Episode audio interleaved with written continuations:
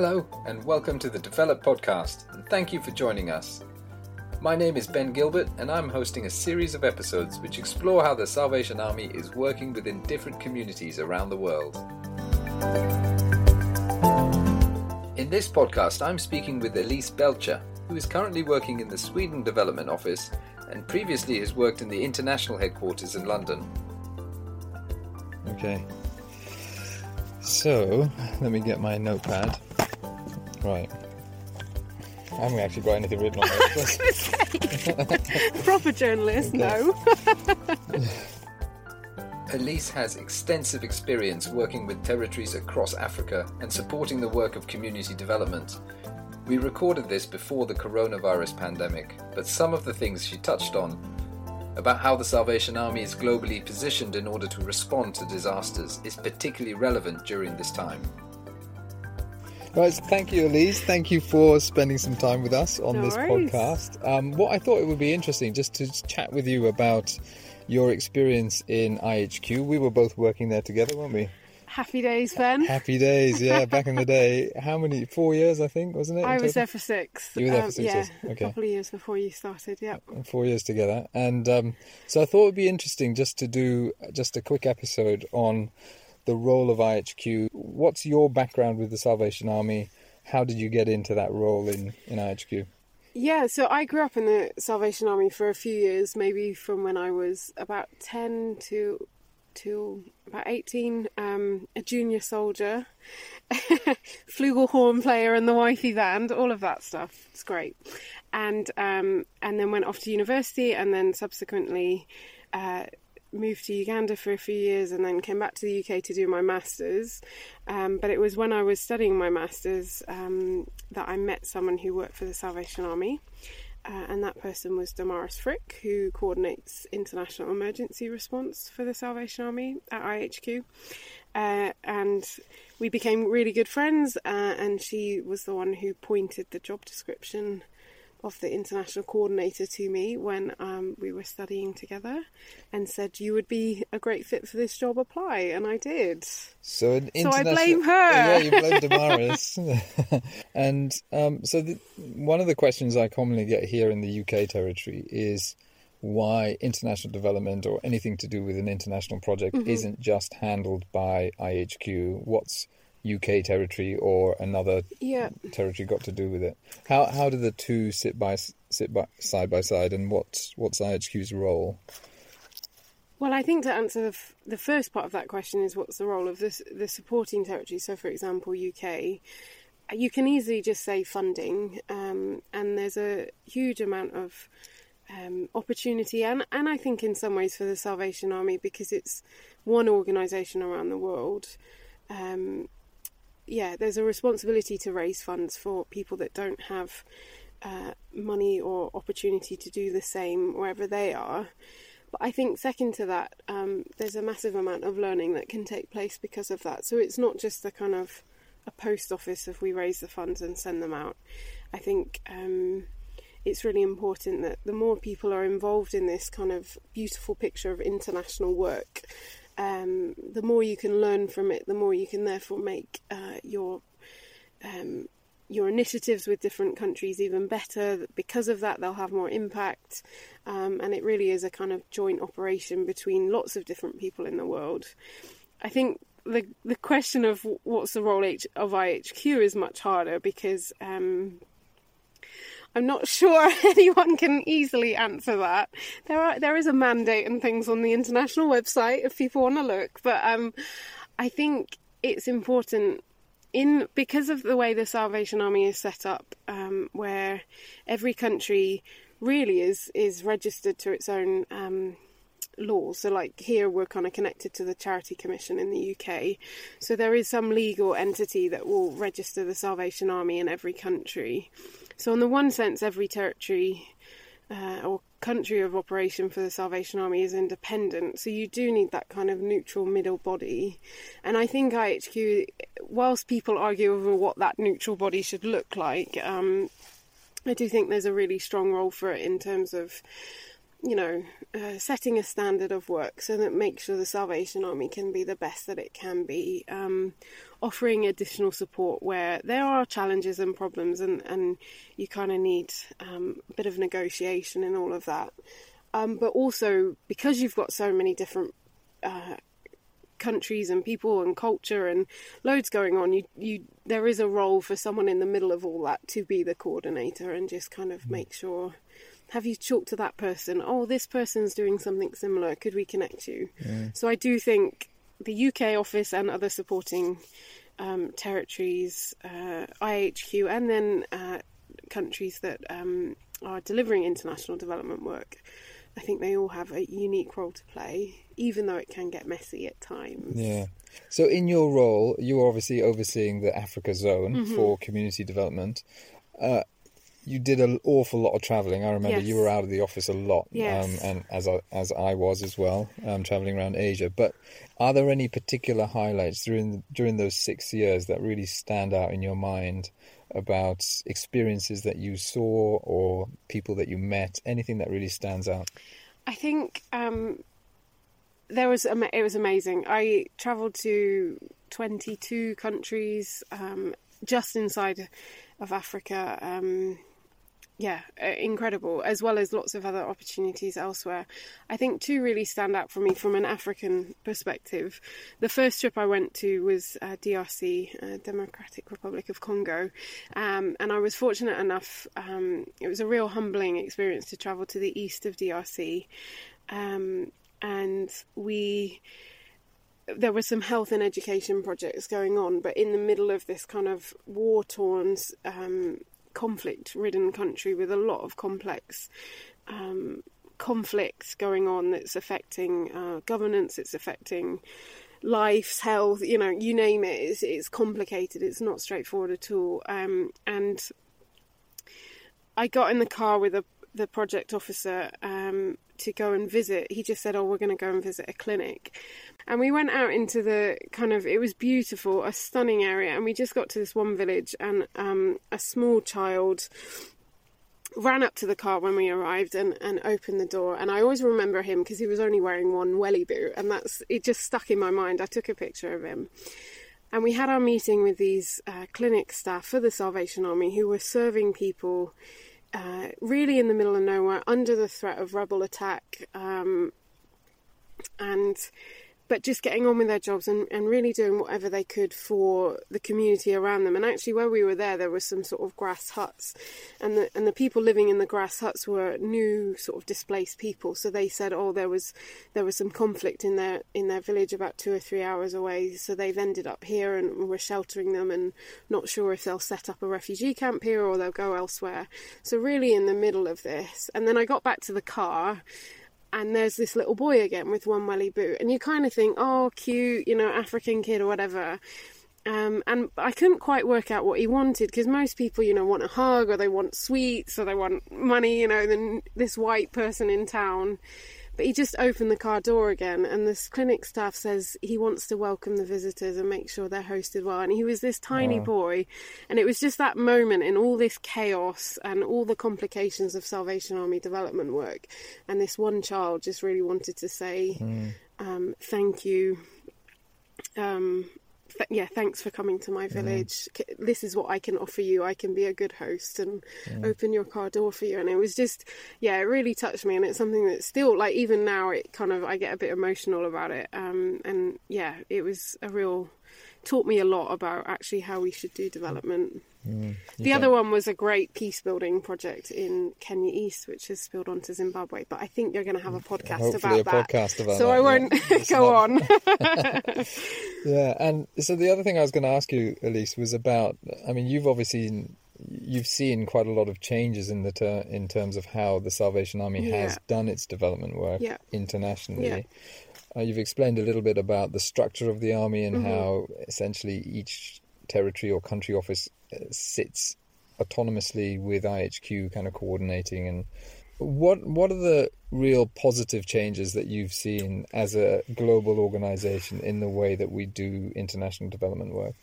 Well, when I was in the role, I actually um, was part of a group and we sort of launched a, sort of a strategy for the Africa zone. So we actually measured that kind of progress and and I've been able to have conversations with people about it recently. So I can say with confidence that things in the Salvation Army you know are Im, uh, improving and and things are changing and and um, a lot of real progress is being made. I think um, I think as I don't want to be stereotypical or, or judgmental but I just think as an organization in the last sort of five to ten years, we've become a lot better at grappling with the tougher issues. So, for example, um, in the past, we might have seen a need and just tried to address the need straight away and, and kind of put a, a plaster over it. But now we realise that a lot more it has to be holistic. There's lots of factors going on. Um, we have to carefully think about these factors and also our role in them. Are we going to make things worse if we start? Are we going to make it better? And for me, that's been a big uh, overall positive. So, for example, UK have sponsored a lot of work in um, Kenya uh, with their water project. So, it's not just about we go into a place and, and put a borehole or, or some kind of water infrastructure down.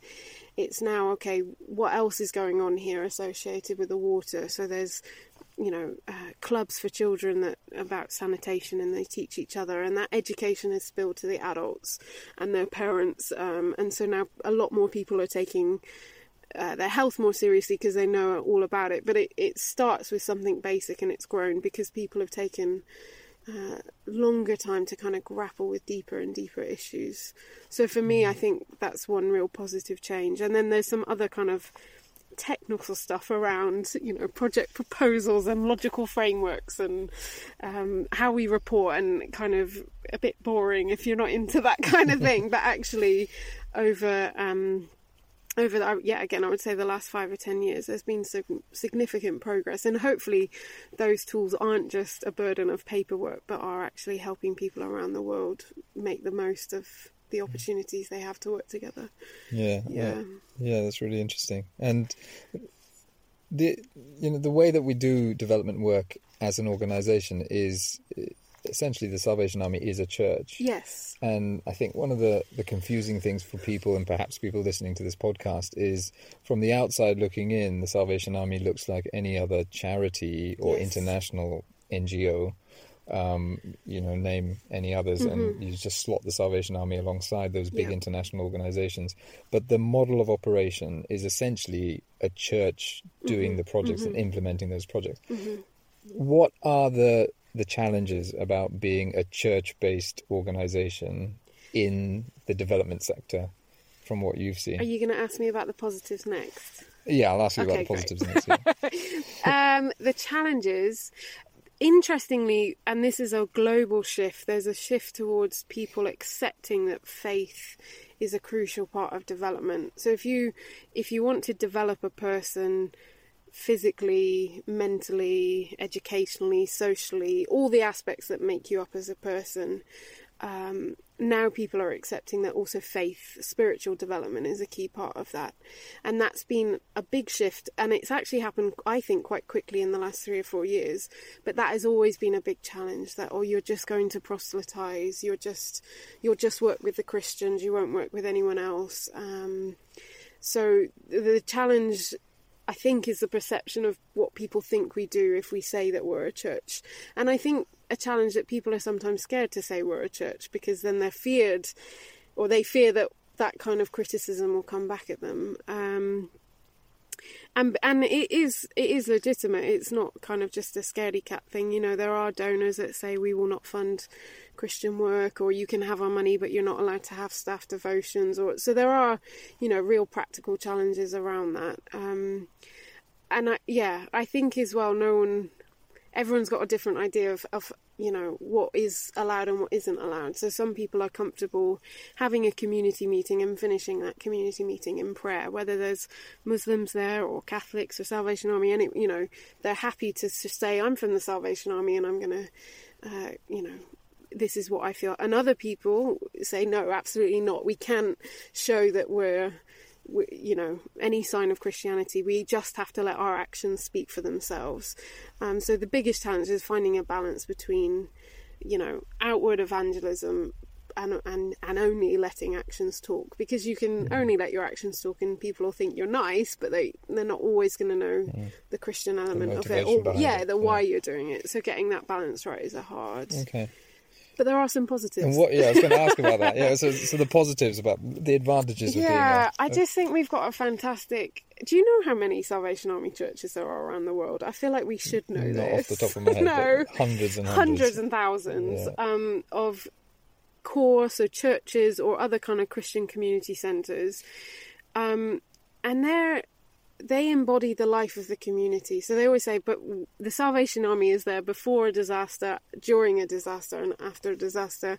And honestly, there's not many any NGOs, uh, other organisations that can say that. You know, if a, a, a tsunami or an earthquake happens, a lot of NGOs go to the villages to help, but they will find that the Salvation Army is already there. So I think that long term presence is really. Um, just yeah an amazing asset. And and because of that we are the community and and we can really come alongside people and journey with them and and take time and and take time to unpack the complex factors. Um but i would also say the other strength to that is just by being that community unit.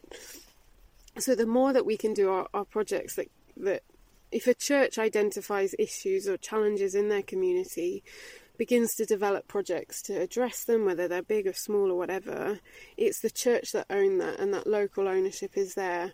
And as that work grows and others get involved or money from, from the UK or other sources comes in, um, always cling on to that, that point that actually we're still here. This is this is an amazing um, opportunity of a church to to serve the people around it and really demonstrate the values of, of the gospel and, and Christ. And I think we shouldn't ever forget that. We shouldn't become an NGO for the sake of helping people for the sake of it. We should always, you know, centre our work in those local churches and address what they feel that is the most pressing need in their community.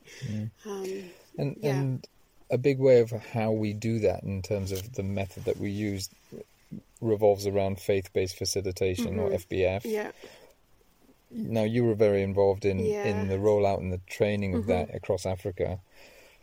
First of all, faith-based fac- facilitation. What is it? and um, and how do you see that working out in practice in some of the territories that you visited? Oh, all the hard questions. All the hard- Ben. of course, yeah. Um, So, faith based facilitation, in my mind, is an approach to um, be reflective. Um, so, you take an issue, you analyse it, work out what's going on there, but then you take a step back and you reflect.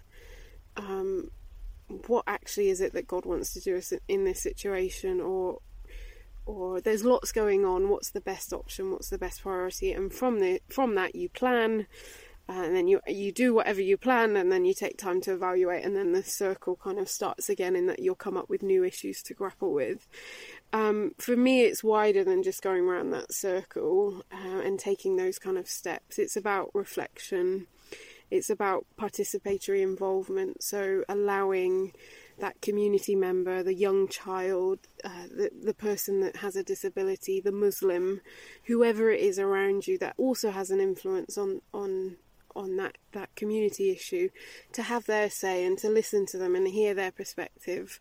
So it's about reflection, it's about participation, and it's about kind of grassroots and local ownership. So as a if if that community can make a group and can really own a solution, and if it fails, it fails, and let's learn something from that. And that's but actually more often than not, you you you find kind of small wins that you can then build on and and begin to make really good changes in in communities because of that local ownership from the start. Did you see any examples of where it worked really well? to connect it to the UK work, again, in uh, you supported a project in Kenya um, that was working with gangs.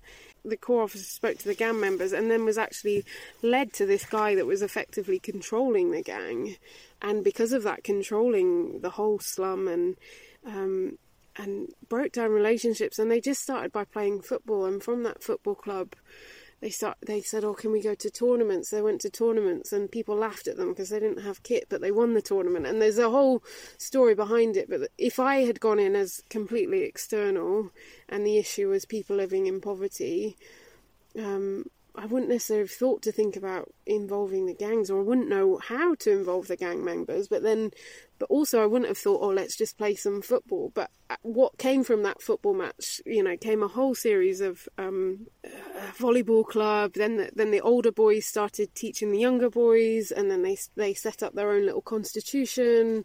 And then they they came and talked to the corps officer and ended up doing a community cleanup. So went around the their slum area and started picking up rubbish and things like that. So they kind of the transformation within in and around this this uh, the corps and and the, the, the small primary school I think it was that the Salvation Army were trying to run became this really beautiful picture of what community development Amazing. is. So yeah, uh, I hope I've told that story Yeah, right. no. I've told bits of it, but yeah, yeah.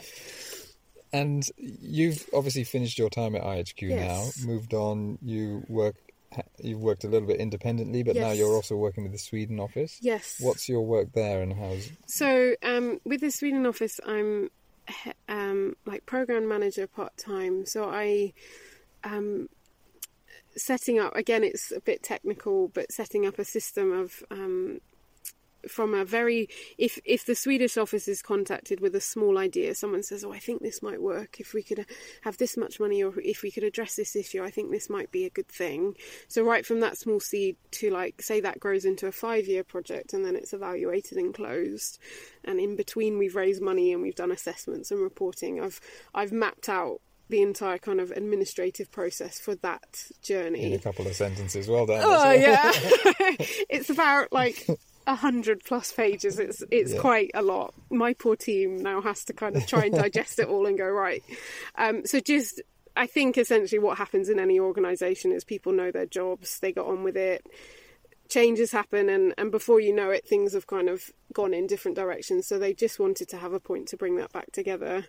Um, so they asked me to do that, and then also I support um, different projects that uh, mainly are funded by either the S- Swedish Salvation Army or um, SIDA, which is the International Development Department for the Swedish government. Um, so similar to your role, really, uh, Mhm. in that you know sending funds to our partners around the world and learning with them. So that's great fun. Yeah, yeah. Great. Well, thank you, Elise, very much for coming onto our podcast. Um, and it's great just to be able to tap into a little bit of your experience. You've got a vast amount of experience. Thank you. Really valuable insight into. Yeah, well, always welcome and welcome back anytime. Enjoy your travel back to Sweden tomorrow. Tomorrow, believe. Yeah, yes. so very glad you could come in just for a couple of hours just to speak with us. No worries at all. A big thanks to Elise for sharing her thoughts with us. Do get in touch with your suggestions or comments about topics we can explore in future episodes. As always, you can find more information on our website www.salvationarmy.org.uk forward slash ID. We are on Twitter, Facebook, Instagram, and YouTube. Follow and subscribe for news of upcoming episodes.